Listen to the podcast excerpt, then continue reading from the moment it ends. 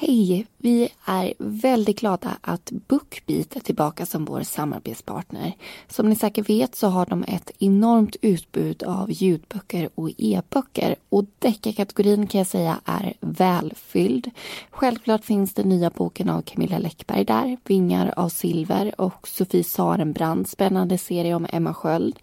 Men jag skulle också vilja slå ett slag för en debutduo, nämligen Molin och Nyström. Boken de skrivit tillsammans heter Det sista livet och har fått väldigt fina recensioner. Peter Nyström var faktiskt min regissör när jag jobbade som barnskådis på Astrid Lindgrens Värld så jag tycker det ska bli väldigt kul att följa hans författarkarriär nu. Och Det sista livet finns alltså att lyssna på hos Bookbeat. Och de har ju över 100 000 böcker, så när den är färdigläst så finns det ju massa annat att välja på. Och jag gillar ju särskilt att de har böcker på olika språk. Alltså jag läser mycket på engelska, jag tycker också om att lyssna på det. Särskilt när händelserna i boken också utspelar sig i ett engelsktalande land. Och jag har precis börjat lyssna på Lost Girls av Robert Kolker. Den handlar om anhöriga som letar efter sina försvunna döttrar och eh, systrar och i det här finner en seriemördare utanför New York. Med Bookbeats Basic-paket kan du lyssna upp till 20 timmar i månaden för 99 kronor. Och är du ny användare får du inte glömma att ange rabattkoden Mordpodden för då får du dessutom första månaden gratis. Så in och kika på bookbeat.se.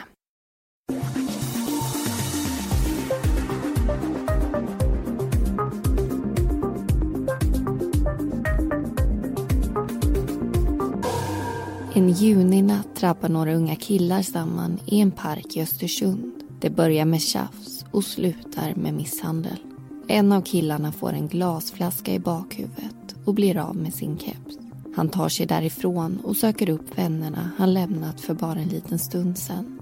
Tillsammans är de på väg hemåt när killarna från parken dyker upp framför dem. Det blir bråk igen. Det utbyts ord, sen slag och sparkar. Många är involverade och situationen håller på att spåra ur. Plötsligt skriker någon kniv. En kille brottas ner på marken. Polisen anländer och två personer får åka därifrån i ambulans.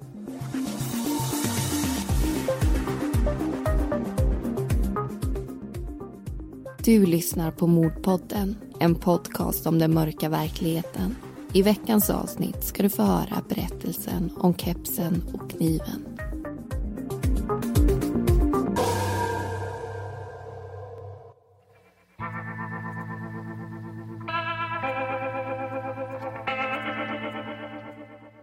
Det är fredagen den 5 juni 2015.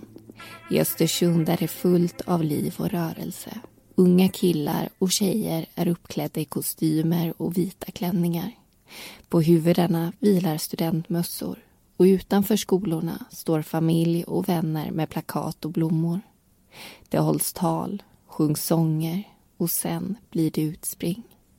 Studenterna avslutar ett kapitel i sina liv för att göra utrymme för ett annat. De kommande åren ska de ut och resa, jobba eller kanske studera vidare. Men först väntar sommaren och den här kvällen ska det firas. Stadens gator förblir fyllda även efter mörkrets inbrott. Människor sjunger högt, dansar och skrattar. Glada för den dag som varit och alla känslor den fört med sig. Morgonen därpå kan man vara säker på att hitta text och bilder av firandet på de lokala nyhetssajterna. Men det kommer också stå en annan sak. Att en ung man mist livet. 22-åriga Elias är en av många som är ute på stan den natten. Han och några vänner sitter på en snabbmatsrestaurang, äter och skrattar. Det är sent. Eller egentligen tidigt. Klockan är nog mellan tre och fyra på lördagsmorgonen. Efter ett tag känner Elias att det är dags att dra sig hemåt. Han reser sig upp och går ensam därifrån. Han plockar fram en cigarett och sneddar genom kyrkparken. När han är ungefär mitt i grönområdet närmar han sig några killar. 23-åriga Sebastian och 24-åriga Joel. Båda är främlingar för Elias. Killarna öppnar munnen och frågar om Elias har någon cigarett de kan få. Det har han inte. Den han röker på nu är hans sista. Han förklarar läget, men killarna vill inte lyssna. Det börjar tjafsas. Elias ser att Joel knyter näven om en spritflaska och undrar om de är ute efter bråk. Killarna svarar att de kanske är det och Elias plockar fram sin mobiltelefon. Han säger att i så fall får de vänta. Han ska ringa en vän så det blir jämna odds. Men den idén uppskattas inte. Elias mobil slits nästan ur händerna på honom och han får motta en hård knuff. Han bestämmer sig för att gå därifrån och styr stegen bortåt. Men så kommer Sebastian ikapp och sparkar honom. Elias vänder sig om och möts av ett eller flera slag mot ansiktet. Sen höjer Joel spritflaskan och drämmer i hans huvud. Elias keps flyger av och han stapplar ut ur parken. Han hör Joel säga åt Sebastian att de ska skita i det och dra. Och två andra killar kommer fram till honom och frågar om han behöver hjälp. Elias vill inte ringa polisen men däremot vill han ha tillbaka sin keps. Han möter upp vännerna från tidigare. När de ser blodet och rodnaderna undrar de vad som har hänt. Elias berättar om killarna i parken, slaget i huvudet och kepsen som försvann. Av en ren slump kommer också Elias barndomsvän Kristoffer dit. Historien upprepas och Kristoffer undrar varför Elias inte ringde honom. Den 23-åriga killen är den typ av vän som alltid ställer upp. Behöver man hjälp med något, backning när det är tufft eller bara någon att prata med så är det Kristoffer man vänder sig till. Han är givmild, omtänksam och alltid där för sina vänner. Elias och kompisgänget bestämmer sig för att leta efter kepsen. De tittar i parken där han blev påhoppad. Men den svarta huvudbonaden med de gula bokstäverna syns inte till någonstans. Så de bestämmer sig för att gå hemåt. I samma riktning som Sebastian och Joel. I en korsning i närheten av rådhuset får Elias syn på dem. Killarna som slog ner honom. De står och pratar med några och det är ganska många människor på platsen. Elias är inte intresserad av ett nytt slagsmål men han vill få tillbaka sin keps. Han går rakt emot dem med Kristoffer och de andra vännerna i släptåg. Han frågar vad kepsen är men får inget svar. Ännu en gång blir tjafs till slagsmål. Sebastian knuffas till marken och Joel likaså. Det skriks, en bil tutar och slag och sparkar utbyts. Flera av Elias vänner har gett sig in i bråket och andra försöker få dem att sluta. Elias ser Sebastian komma emot honom medan Kristoffer står en bit bort tillsammans med Joel. Han ser någonting svart i Joels hand och snart hör han något om ett knivhugg. Kristoffer har sjunkit till marken och Elias springer dit så fort han kan. Vännen är inte kontaktbar och han tittar efter vad kniven kan ha träffat. Han känner också efter de icke-existerande pulsslagen. Elias påbörjar hjärt och lungräddning och polisen dyker upp. Det kommer mer och mer blåljus till platsen.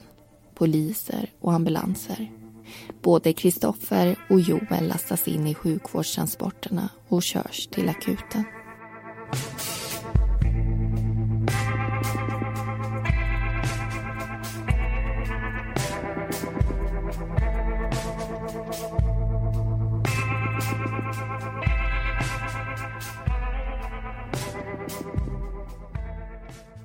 Välkomna in i diskussion ett av det här avsnittet som vi har valt att kalla för kepsen och kniven.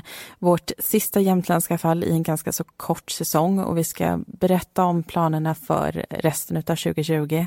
Eh, men vi tar det i nästa diskussion för just nu så tänkte vi att vi ska prata om veckans fall lite mer ingående. Alltså en oerhört tragisk händelse som skedde 2015 i Östersund. Och vi har hört en del av vad som händer den här natten men mestadels då från Elias perspektiv. Men vi har inte sagt att Kristoffer faktiskt avlider en tid efter att han fick det här knivhugget. Och vi kommer titta på bråket igen i de andra berättelserna men då berättat från andra personer som var där. Så vi kommer se samma händelse från flera perspektiv.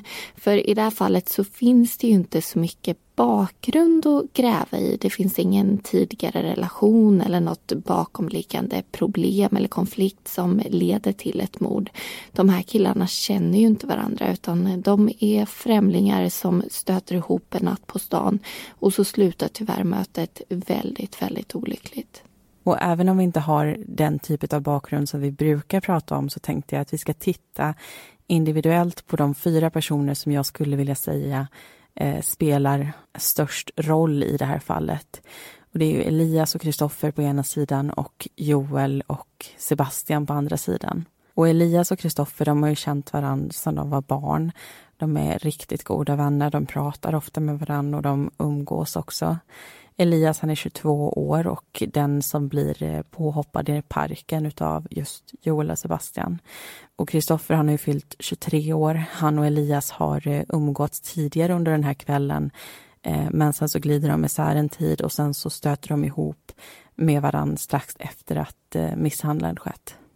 Och Kristoffer beskrivs som en väldigt bra vän. Han är snäll, omtänksam, givmild och alltid där för en, precis som man vill att en vän ska vara. Och på det personliga planet så har han haft en del problem i sitt liv. Han har inte alltid varit laglydig utan dömts för saker som misshandel och stöld. Och två år innan den här händelsen så blev han dessutom skjuten av polisen. Och det var för att han uppträtt hotfullt mot dem och också varit beväpnad med en kofot, vilket han senare döms för också. Men han försöker få ordning på sitt liv efter det här och lämna allt det där bakom sig och det går i rätt riktning. Men så kommer ju den här juninatten då och sätter stopp för alla framtidsplaner och visioner som han hade. Och just den informationen om Kristoffers bakgrund den kommer från en artikel som är skriven av Östersunds-Posten. Och man kan ju säga att Elias och Kristoffer de står på ena sidan i det här bråket om vi ska förenkla saker och ting. Och på andra sidan så har vi då Joel och Sebastian. Och jag tänkte vi flyttar över nu och pratar lite om dem. Joel han är 24 år, Sebastian är 23. De här två killarna känner varandra men de tycks inte vara så eh, nära vänner utan det som har fört dem samman det är att de har lite av en liknande bakgrund och de har lärt känna varandra eh, genom ett program och båda förekommer i belastningsregistret. Sebastian har tidigare dömts för våldsamt motstånd. Han har dömts för våld mot tjänsteman. Han har problem med alkohol och droger och ett eh, behov av behandling på grund av psykisk ohälsa. Och Joel han har också våldsbrott i bagaget vilket leder till att båda de här killarna hamnar på samma program. Och då pratar vi om ett behandlingsprogram som kriminalvården har. De har flera olika för olika problem och med olika syften. Ett av de vanligaste är puls och det är där som Joel och Sebastian hamnar. Programmet arbetar med KBT, alltså kognitiv beteendeterapi och deltagarna är män, framförallt unga män som har en våldsproblematik. Gruppsessioner blandas med individuella samtal och de här killarna lär sig där att känna igen situationer som kan bli problematiska och hitta andra lösningar än de som de förmodligen hade valt tidigare. Och vi vet ju inte så mycket mer om Sebastian än det som vi har berättat. Joel däremot beskriver ju sig själv som att han har alkoholproblem han också. Och han vet att han inte borde dricka. Ändå så gör han ju det just den här kvällen. Vi vet också att han kommer ifrån Stockholm, att han är pappa, att han har ett litet barn och att han har flyttat norrut till just Östersund för att försöka få ordning på sitt liv. Men tyvärr så går det ju dock i en annan riktning. Och det här är ju alltså lite mer ingående om de här fyra killarna som veckans avsnitt handlar om. Eh, och det som händer den här natten tycker jag är så himla tragiskt. Alltså jag tänker på när jag själv var yngre, när man själv var ute på stan och även när min bror var det, min äldre bror, och han kom hem efter ett bråk en gång. Det slog mig aldrig som en tanke att vissa inte får hem sin bror eller sin son utan att de får en påknackning av en polis. För just den här typen av våld, alltså män som dödar män, det är den allra vanligaste som vi har i Sverige. Och då menar vi när man tittar på statistiken för dödligt våld i vårt land. Brå, Brottsförebyggande rådet, gör undersökningar kring det här varje år och det har varit ganska ojämna siffror om man går tillbaka i tiden en bit. Men de senaste åren har vi legat ganska jämnt och landat på strax över 100 fall av dödligt våld per år. 2018 var den siffran 108 fall om vi ska vara exakta och 2019 blev det 111 fall. Och av de här 111 personerna som dog förra året så var 25 kvinnor och 86 män. Det är alltså mer än tre gånger så vanligt att en man blir offer för dödligt våld än en kvinna. Ökningen av det dödliga våldet de senaste åren har främst drabbat männen. Kvinnorna är offer i ungefär samma utsträckning som tidigare men allt fler män dör alltså. Och allt fler skjutvapen används också. Och vi ska prata lite om hur människorna i Östersund reagerar på det fall som vi tar upp i det här avsnittet. Men jag tycker att det får bli i nästa diskussion för alldeles strax så ska vi lyssna till berättelse två. Hej på er! Nu är ju det här sista avsnittet för säsongen. Men om ni inte vill vänta ända till hösten på nya avsnitt så tänkte vi påminna er om att vi varje månad släpper ett exklusivt avsnitt hos Podmi. Vi har hunnit med en hel del avsnitt så blir du prenumerant nu så har du väldigt mycket att lyssna ikapp. Och du kan testa den här tjänsten helt gratis i en månad och sen bestämma dig för om du vill fortsätta prenumerera eller inte. Och vi är i tryggt sällskap av många andra väldigt bra poddar som du också kommer få tillgång till. Om du går in på podme.com eller laddar hem podme appen så kan du kika på både utbudet och även hitta all information om priser och andra saker som du kan tänkas behöva veta. Så vi hoppas att vi även hörs där.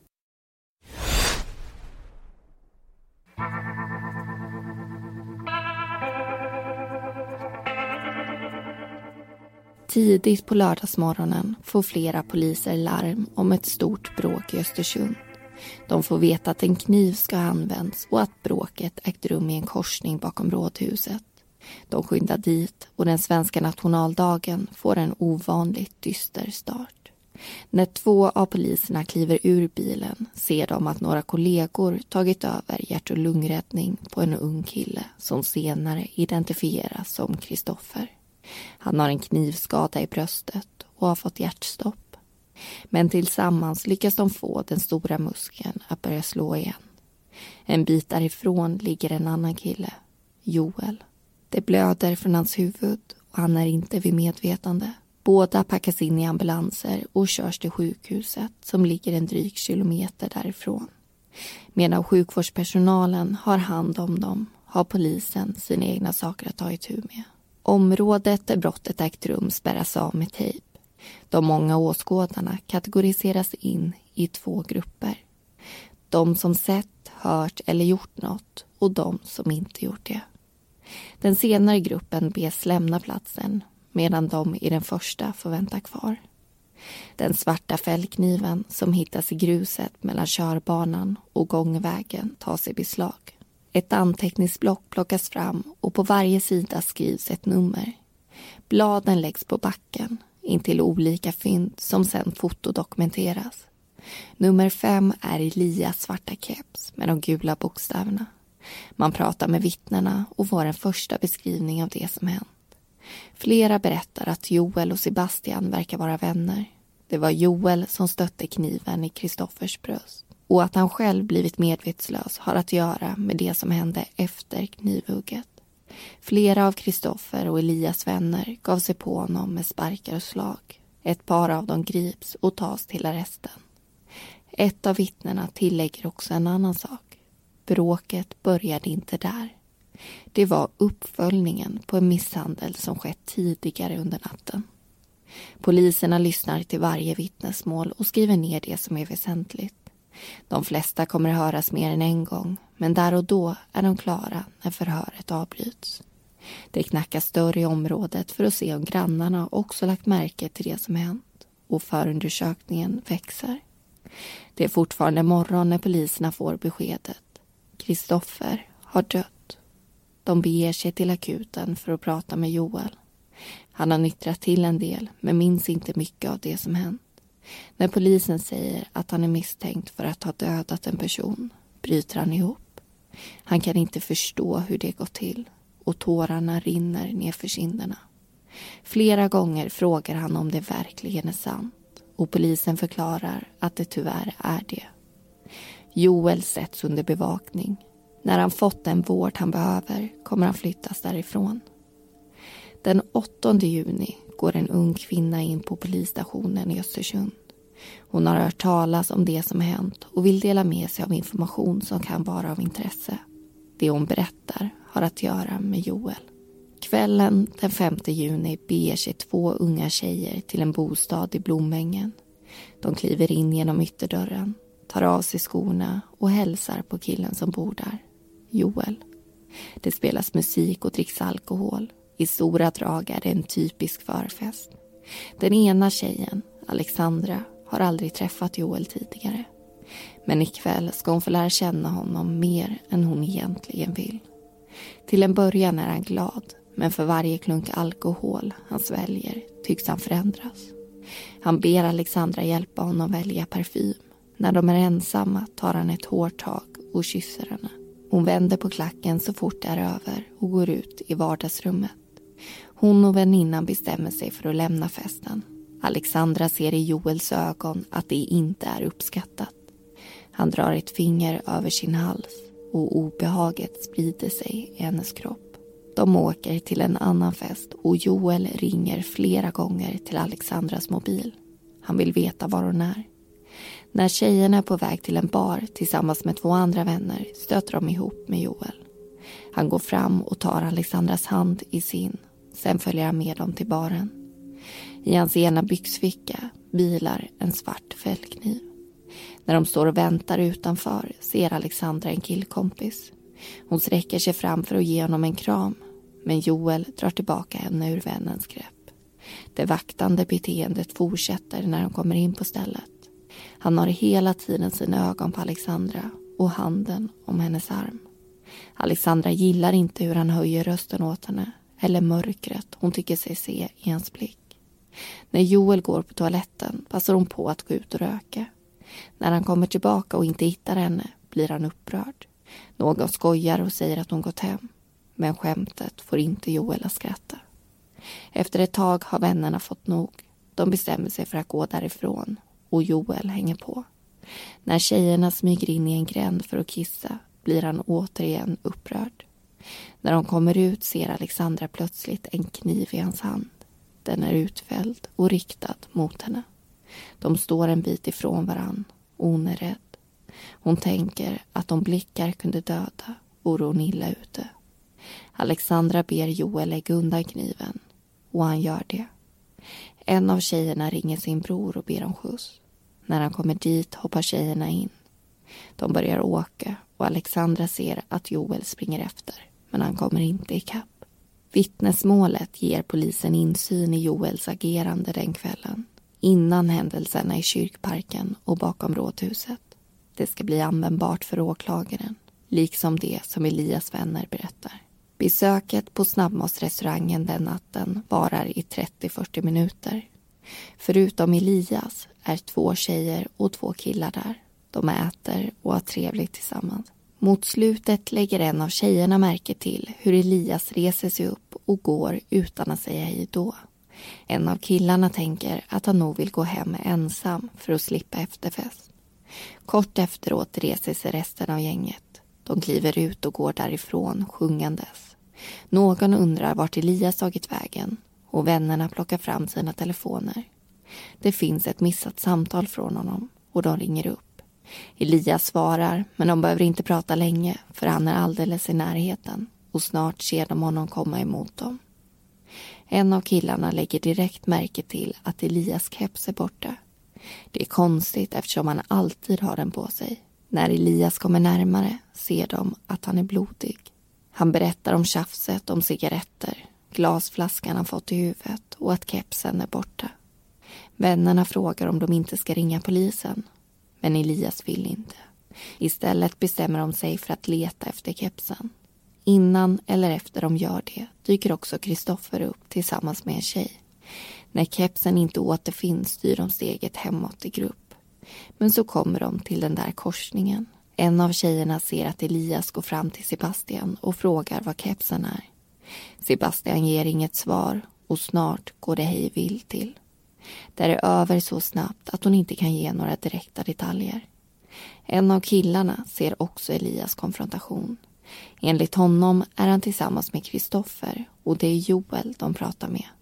De frågar hur man kan slå en person med en glasflaska i huvudet. Det kunde ha slutat riktigt illa. Tonläget blir allt starkare och flera av människorna på platsen börjar ta avstånd. Kanske känner de på sig att något är på väg att hända. Skrik blir slag. Men så hörs en biltuta tjuta. Det är en kvinna som sitter bakom ratten. Hon säger åt dem alla att lägga av. Situationen lugnar sig något. En av vännerna säger åt Elias och Kristoffer att de borde sticka. Det är inte värt att hamna hos polisen för en sån skitsak. Kristoffer tycks hålla med, för han är den som går först i ledet därifrån. När de kommit en bit in på vägen ser killen att Joel följer efter. Han går förbi dem och ger Kristoffer en knuff i ryggen. När Kristoffer vänder sig om så möts han av knivhugget. Han segnar ihop och hamnar på backen intill en av de björkar som är planterade bredvid gångvägen. Medan Elias springer fram för att hjälpa honom blir Joel avväpnad och attackerad. Kniven faller till backen, liksom Joel själv. En av killarna slänger iväg den och ser den studsa mot en husfasad. När han hör att Kristoffer inte är kontaktbar ringer han SOS Alarm. Från ett fönster i närheten ser några personer att en kille sitter ovanpå Joel. De ser Joel bli slagen och sparkad i huvudet. En telefon kastas i backen och går i bitar. Och till slut anländer polisen.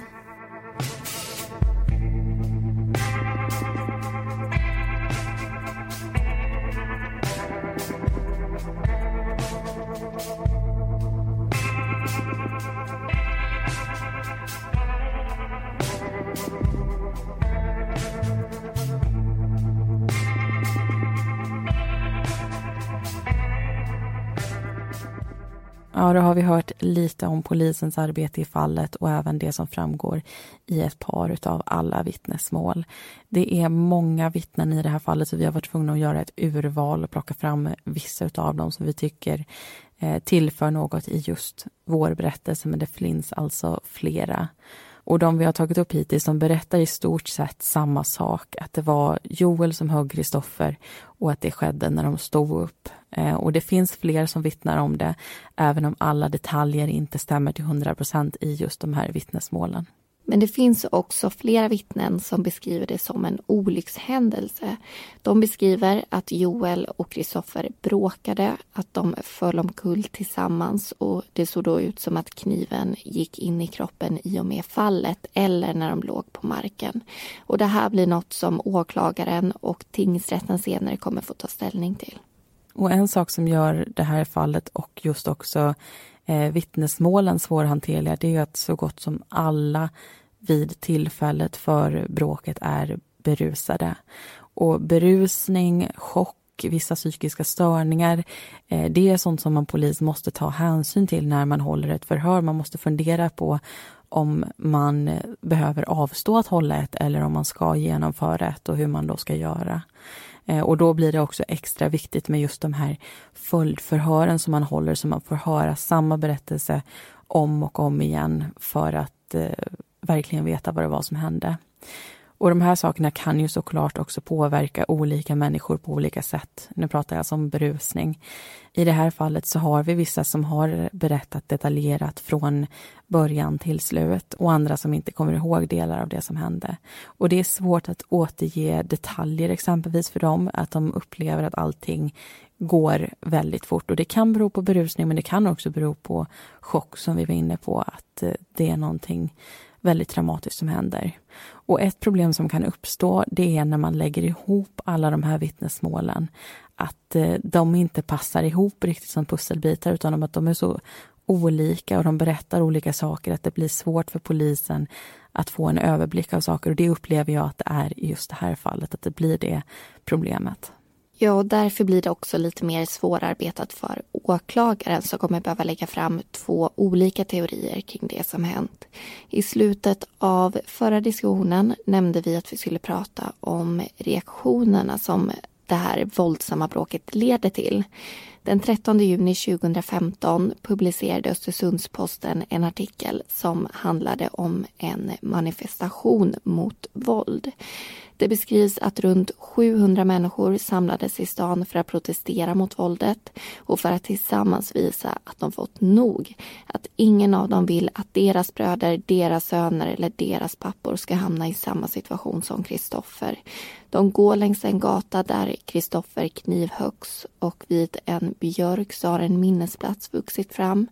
Det står bilder, lyktor, ballonger och mer blommor än vad som går att räkna och det här fylls bara på under den här dagen. Så det är ju ganska tydligt att många blir berörda av det som hänt och att man inte vill att det här ska hända igen. Och jag tycker det är så viktigt att man också uppmärksammar sådana här saker i kombination med ett mord eller ett dråp eller vad det är nu. Alltså att se det fina som sker i allt det här hemska och egentligen också det starka, för det handlar ju om att hedra de som har gått bort när man gör en manifestation, när man bygger fram de här minnesplatserna. Men det finns ju även ofta ett eh, budskap som man vill lyfta fram alltså en förändring som man vill få till.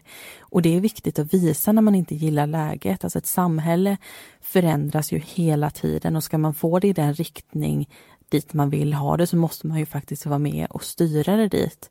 Och ett sätt man kan göra det på det är ju att hålla manifestationer som det här eller skriva på listor när man tycker att någonting har gått fel. För det är ju sådana saker som uppmärksammas i medier och då har det också en chans att exempelvis nå våra politiker. Och det är ju regeringen som bestämmer vilken budget polisen i Sverige ska ha och vilka lagar som ska stiftas eller ändras. Och de är ju människor precis som vi och blir ju såklart berörda av saker de får höra talas om. Och det är en sak som det här fallet bär med sig, viljan att saker ska förändras. En annan sak det är skuldkänslor. Det är ju en ganska vanlig och naturlig reaktion när något sånt här allvarligt sker. Man grubblar och man tänker vad som hade kunnat hända om man kanske hade agerat annorlunda. Och det här tar Östersundsposten också upp. Kristoffers vänner tänker varför släppte vi inte bara det här? Varför gick vi inte därifrån? Och Joel då hade ju velat spola tillbaka tiden tusen gånger och ändra det som hände. Det är ju ofta man känner sådana känslor, precis som du var inne på. Det är en naturlig reaktion att fundera på någonting. Alltså när det är en så stor händelse, när det är någonting så traumatiskt så går man ju om och om liksom över det i hjärnan. Vad var det som hände? Kunde jag ha agerat annorlunda på något sätt? Hade man kunnat undvika det här? Eh, och jag önskar att man kunde spola tillbaka bandet som Joel pratar om, men det går ju inte i våra liv.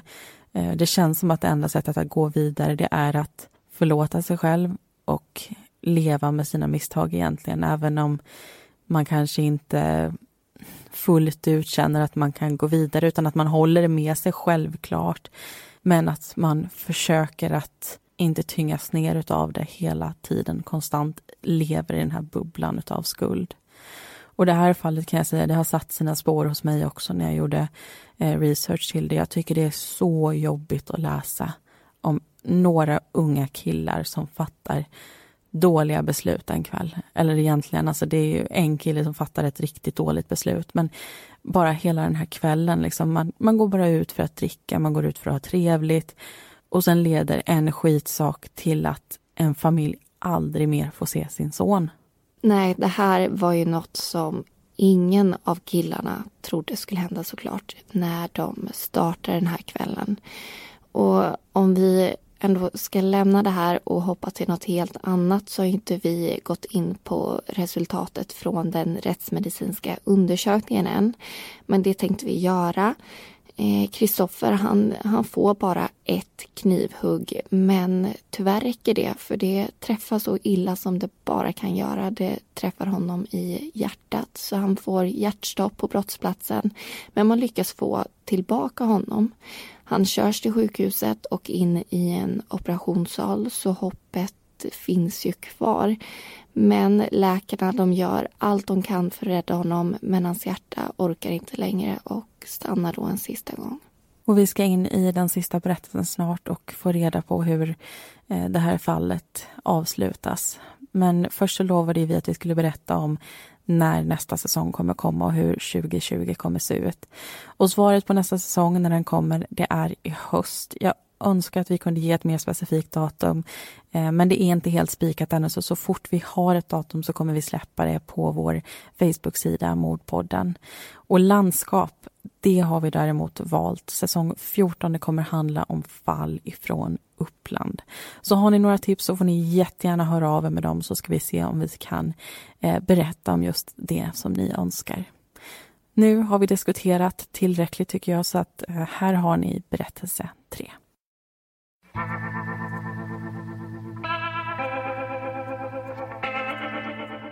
Sebastians berättelse av vad som hände den där dagen är ganska lik Elias. Han minns inte varför de började bråka, men han minns att han slog och sparkade honom. Att Joel slagit honom med en flaska är inte något han kan komma ihåg. Sebastian försöker inte bortförklara sitt agerande utan erkänner misshandeln. Han har också en del att säga om det som hände sen. Han minns att han och Joel stod och pratade med några bakom rådhuset när Elias dök upp. I förhör förklarar han att de kom i grupp, slet tag i honom och kastade ner honom på backen. Han blev sparkad och slagen. Den enda han kände igen var Elias. Sebastian hade fokus på det som hände honom men snart kunde han också se vad som hänt Joel. Han låg likt honom själv på marken och var fasthållen av någon. Sebastian försökte ta sig till honom för att se om Joel var okej, men kunde inte. Han såg polis och ambulans anlända, blod på backen och hörde något om en kniv. Sen blev han ombedd att sätta sig ner och vänta. När väntan var över blev han inplockad till polisstationen. Joels berättelse är kortare. Hans minnen från kvällen och natten är få och fragmenterade. Det blir så när han dricker. Han kommer ihåg förfesten och krogbesöket. Inte alls så som Alexandra beskrivit det, men han var där. Att han skulle ha följt efter henne och hotat med en kniv får han inte alls ihop. Att han haft en kniv med sig är dock sant. Han brukar stoppa ner den i byxfickan när han dricker. Det är en försäkring. Något att använda utifall att han skulle bli påhoppad. Efter krogbesöket träffade han Sebastian. Han kommer ihåg att Sebastian stod och jiddrade med någon under kvällen. De stod ansikte mot ansikte. Förhörsledaren läser upp delar av det Elias berättat. Joel ser en koppling och tror att det skulle kunna vara han som Sebastian tjafsade med. Men han minns inte mer än det. Inte var de var, inget om någon keps eller ett slag med en spritflaska. När det kommer till händelserna bakom rådhuset är det likadant. Hans minnen tycks inte knutna till platser utan kan mer liknas vid enstaka pusselbitar. Han kommer ihåg en viss känsla eller något han hört eller sett. Den här gången minns han en arg människa. En person som kom snabbt emot honom och gjorde honom rädd. Nästa minnesbild han har är att han lyfts från en bår till en annan. Det hjälper inte hur många förhör som hålls med honom. Minnena kommer inte tillbaka. Därför kan han varken erkänna eller förneka det han misstänks för. Misstankar blir till åtal för både Sebastian och Joel. Sebastian åtalas för misshandel och ringa narkotikabrott. Joel för Kristoffers död, misshandeln av Elias, olaga hot för att han burit kniv och ringa narkotikabrott. Huvudförhandlingen i tingsrätten inleds i slutet av sommaren. Den första dagen går man igenom misshandeln i kyrkparken och Elias får vittna. När han gjort det ber Sebastian om ursäkt. Dagen därpå får Alexandra prata. Hon anser att hon blivit utsatt för olaga hot. Men tingsrätten kommer senare slå fast att så inte var fallet. Fler vittnen hörs och Joel och hans försvar får bemöta det som sägs. Hans advokat pratar om att flera av de som vittnar till nackdel för Joel är Elias och Kristoffers vänner. Det de säger är därmed knappast opartiskt. Advokaten tar också upp Kristoffers kriminella bakgrund och menar att han var farligare än gemene man. Det fanns en anledning för Joel att vara rädd. Det visas bilder på mordvapnet och brottsplatsen. Man pratar om de slutsatser som NFC, Nationellt forensiskt centrum, lyckas få fram. På kniven finns visserligen inga fingeravtryck men på bladet hittas Kristoffers DNA och på handtaget Joels. De pratar om att Joel valde att bära kniv och han förklarar för tingsrätten att det var dumt. Han skäms och ber om ursäkt. Önskar att kniven aldrig legat i fickan den natten. Då hade det förmodligen slutat annorlunda. De kommer in på bråket vid rådhuset. Försvaret menar att det var en olycka. Något som måste ha hänt när Joel och Kristoffer föll till marken. Så som flera vittnen sagt sig se det. Åklagaren lägger fram sina två teorier. I den första beskrivs det att Joel högg Kristoffer när de stod upp. Det stämmer överens med de flesta vittnesmålen och även rättsläkarens fynd. Men det läggs också fram en alternativ teori som matchar den försvaret pratar om. Att kniven på något sätt träffat Kristoffer i bröstet när han och Joel bråkade. Huvudförhandlingen avslutas och domare och nämndemän sätter sig ner för att gå igenom allt. Man tittar till de många vittnesutsagorna och den tekniska bevisningen. De omständigheter som präglat brottet och hur de involverade agerat. Man kommer fram till att det är svårt att förstå vad som hände i detalj. Men Joel har huggit Kristoffer och som följd till det har Kristoffer dött. Frågan är om det varit uppsåtligt eller genom oaktsamhet. En diskussion förs och man fattar ett beslut. Det handlar om likgiltighetsuppsåt. Joel hade kanske inga planer på att göra någon illa men han hade med sig en kniv och valde att plocka fram den. Flera saker vägs in, som att bråket varit slumpartat och snabbt, att Joel själv blivit attackerad. Man undersöker om det rör sig om nödvärn men beslutar att det inte gör det. Till slut landar man på en rubricering och en påföljd. Dråp och åtta och ett halvt års fängelse. Sebastian döms samtidigt för misshandel och narkotikabrott till två månaders fängelse. Domen kommer två veckor efter att förhandlingen avslutats. För Joels försvar är det ett nederlag. De anser att fel beslut fattats, att det inte alls kunnat ställas utom rimligt tvivel och väljer därför att överklaga. Hovrättsförhandlingen hålls under hösten och sen kommer ett andra beslut. Men det blir inte den ändring de hoppats på. Joel döms återigen för dråp och en del andra brott. Påföljden sänks dock till åtta år och två månaders fängelse. För även om Joel inte kommer ihåg vad han gjort säger bevisningen sitt. Om några år kommer han komma ut och få en chans att leva sitt liv i frihet. Att fatta bättre beslut än sitt 24-åriga jag. Umgås med sitt barn och skapa en framtid. Det är mer än vad Kristoffer kan.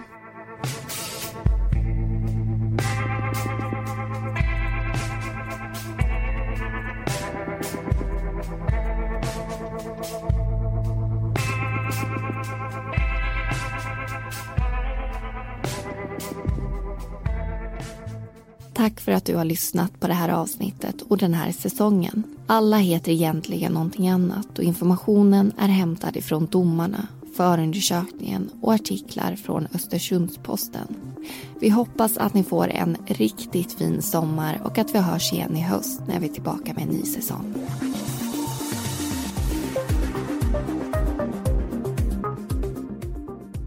Du har lyssnat på Mordpodden. Vi som har producerat den heter Amanda Karlsson och Linnea Bolin. Bakgrundsmusiken var bland annat Soaring av Kevin MacLeod och Deep Space av Audionautics.